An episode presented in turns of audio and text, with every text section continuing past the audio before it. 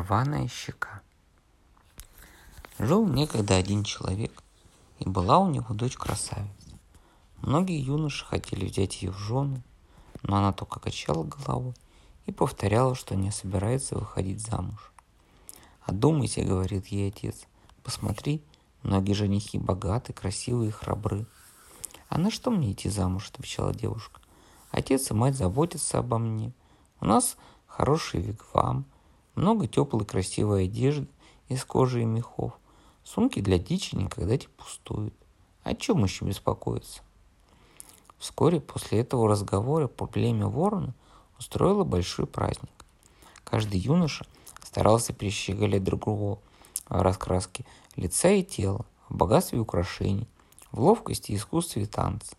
Многие из них сделали предложение девушке, но она отказала всем – и быкам, и лисицам, и воинам других племен, приглашенным на праздник. Тогда отец девушки рассердился и сказал, «Как же так? Самые лучшие воины сватались к тебе, ты всем отказался». «Выслушай меня, отец», — отвечала девушка. «Солнце запретило выходить мне замуж. Оно сказала, ты принадлежишь мне, будь послушным, и я награжу тебя счастьем и долголетним. Но остерегайся наслушать мой приказ».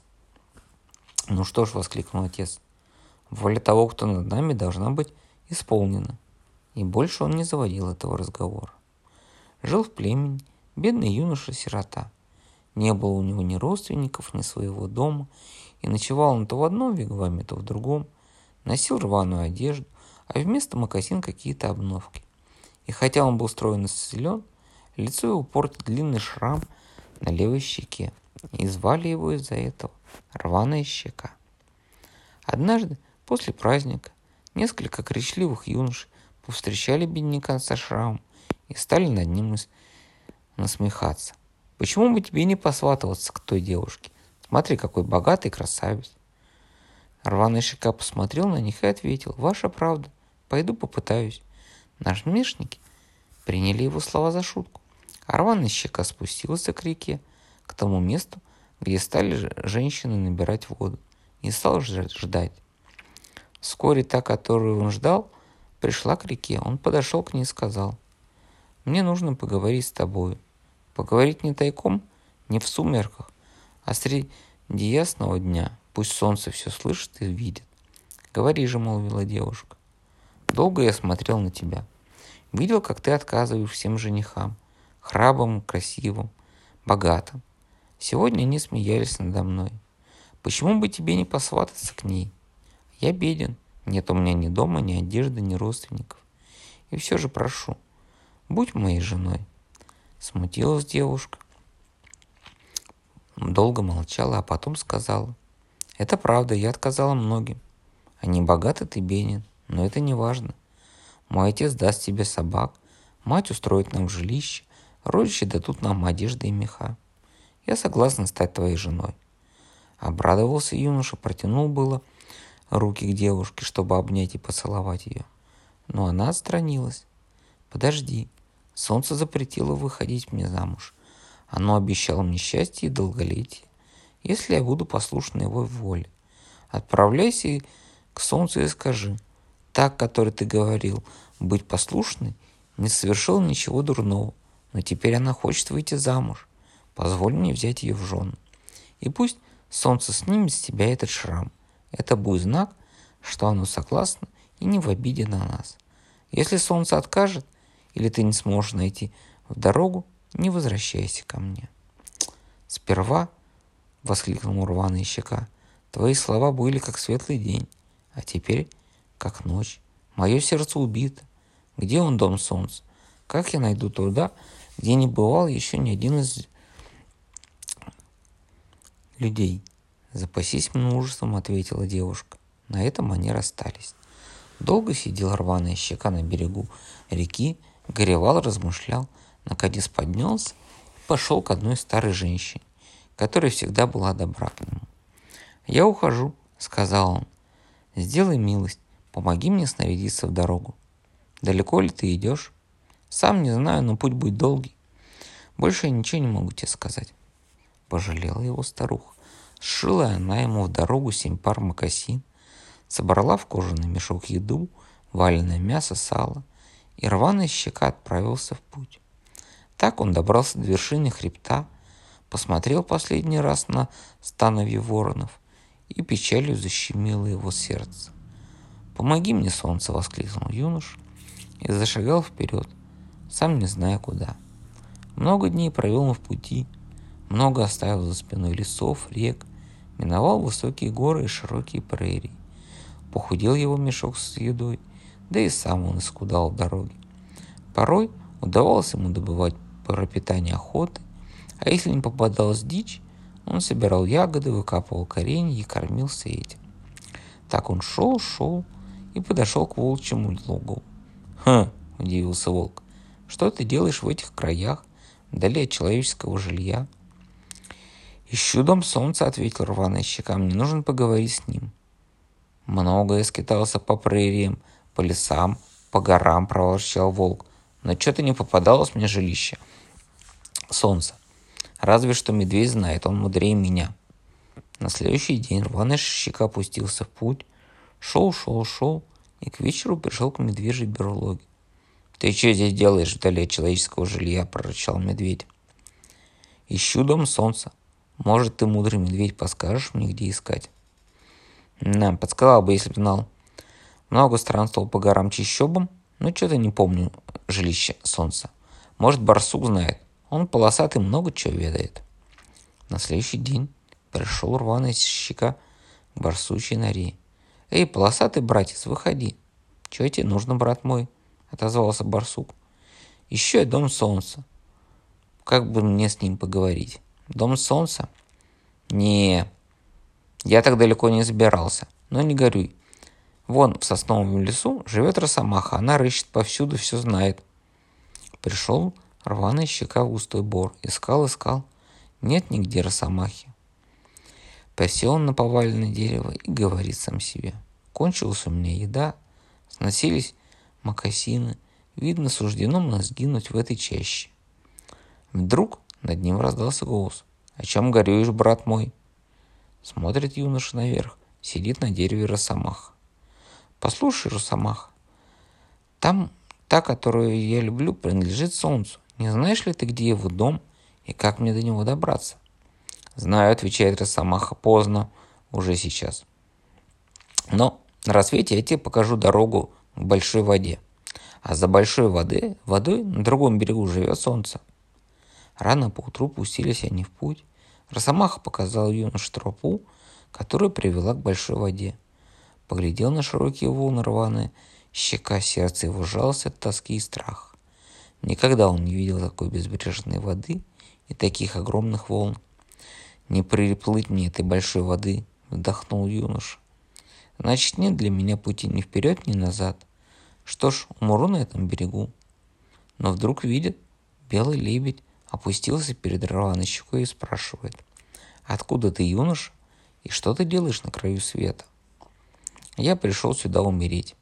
Моя возлюбленная принадлежит солнцу, я шел много дней, чтобы спросить ее дозволения жениться на ней.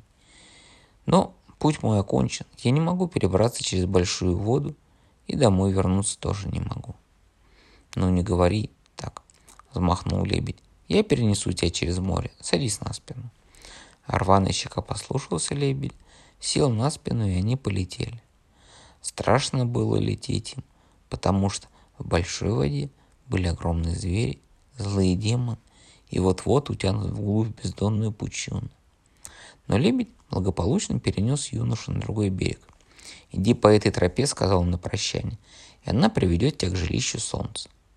Пошел рваная щека по тропе. Смотрит, лежат на земле воинские доспехи, лук, щит, колчан со стрелами. Никогда в жизни не видел рваная щека такого великолепия. Однако он не позволил себе прикоснуться к этим прекрасным вещам, а только оглядел их и пошел дальше. Навстречу молодой воин идет. Длинноволон, строен, одежда сшита из какой-то невиданной кожи, а мокасины украшены цветными тесемками. «Видел ли ты оружие на земле?» Спрашивает он его. «Да, видел. Трогал?» «Не, подумал, что кто-то оставил вещи, сам вернется, заберет». Ты не заришься на чужое, заметил незнакомец. Как твое имя, куда идешь? Меня зовут Утренняя Звезда. Я сын солнца. Сказал юноша, а узнав, что тот идет к солнцу, пойдем, я провожу тебя к нашему жилищу. Отца дома нет, но к вечеру он вернется. Высокий вигвам солнцу украшали диковинные изображения зверей птиц, а у входа висели боевые доспехи солнца. Внутри вигвама сидела женщина в светлых одеждах. Это была луна, жена солнца и мать утренней звезды. Она приветливо заговорила с гостем, предложила ему еду, а когда он поел, спросила, что привело тебя сюда? Здесь никого не бывает за людей. Рваная щека рассказала ему, ей свою историю, и Луна пообещала ему помощь и покровительство. Между тем вечерело, и настал час солнца возвращаться домой. Луна спрятала гостя в углу под грудой одежды, но утаиться от солнца невозможно. «Здесь кто-то чужой», — сказала оно, переступив порог. Пришлось рваной щеке выбираться из убежища. «Это мой друг», — сказал утренняя звезда. Он пришел издалека, из земли людей. Солнце посмотрело на гостя и кивнуло. «Мы рады твоему приходу. Можешь оставаться сколько пожелаешь». Моему сыну было одиноко, ему был нужен друг. На следующий день, когда юноши собрались на охоту, Луна сказала гостю, «Запомни одно, можете охотиться где угодно, но держитесь подальше от большой воды. Там на берегу живут птицы с длинными острыми клювами. Эти птицы убивают всякого, кто приблизится к ним. Было у меня много сыновей, но почти все они погибли от клювов этих страшных пти- птиц. Утренняя звезда – мой последний сын, не позволяя ему подходить к берегу. Много дней провел рваная щека в жилище солнца, и каждый день они с утренней звездой ходили на охоту. Но однажды случайно оказались невдалеке от берега и увидели огромных птиц. «Давай поохотимся на них», — сказала утренняя звезда. «Нет, это опасные птицы, они могут нас убить». Но утренняя звезда не послушалась. Он закричал и побежал к берегу. Рваная щека бросился следом. Длинноклювые птицы налетели хищной шумной стаей, а рваная щека выступила вперед и перебил их всех своим острым копьем, так что ни одной не осталось живых. Когда они вернулись домой, показал он Луне отрубленные головы птиц, и она расплакалась от радости и стала обнимать рваную щеку. «Сын мой!» — воскликнула она. «Мы никогда не забудем, от какой беды ты избавил нас». И когда солнце вернулось домой, луна ему все рассказала. Сын мой просиял солнце от радости. Мы с женой твои должники. Не могу ли я тем, чем-нибудь тебе помочь? Есть ли у тебя желание? Есть, и помочь можешь только ты. Я хочу жениться на одной из девушки из нашего племени. Она дала согласие, но оказалось, она принадлежит тебе и не может выйти замуж без твоего позволения. Да, я знаю. Она послушна мне и не совершила ничего дурного. Теперь я дарю ее тебе. Обоих вас и всех ваших детей я награжу счастьем и долголетием. Скоро ты отправишься назад к невесте. И запомни, что я скажу. Я владыка и повелитель всего мира. Все на свете принадлежит мне. Я сотворил небо, землю, реки, горы, прерии, сотворил людей и зверей. Я бессмертен. Правда, зимой я делаюсь дряхлым, слабым, но каждую весну силы и молодость возвращаются ко мне. А знаешь, кто из животных мудрее всех? Ворон. Он везде находит себе пищу и никогда не остается голодным.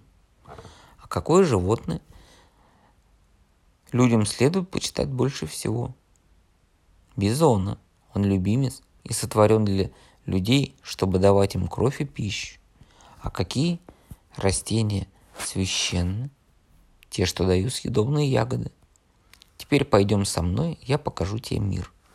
Солнце подвел юношу к самому краю неба. Они поглядели на мир, и он был круглый, плоский и со всех сторон круто обрывался вниз. Тогда солнце сказало, когда у женщины заболеет муж, она должна построить дом для врачевания и посвятить его мне. Тогда я помогу исцелить ее мужа. А построить его нужно так. Выкопать яму, возвести над ней стену, крышу из ста деревянных жердей. Крыша должна быть выпуклая, как небесный купол. Одну ее половину покрасить в красный цвет, солнечный, другую в черной ночи. Солнце подробно объяснило юноше, как устроить дом для врачевания, как лечить в нем людей, потом коснулся его щеки, и шрам исчез.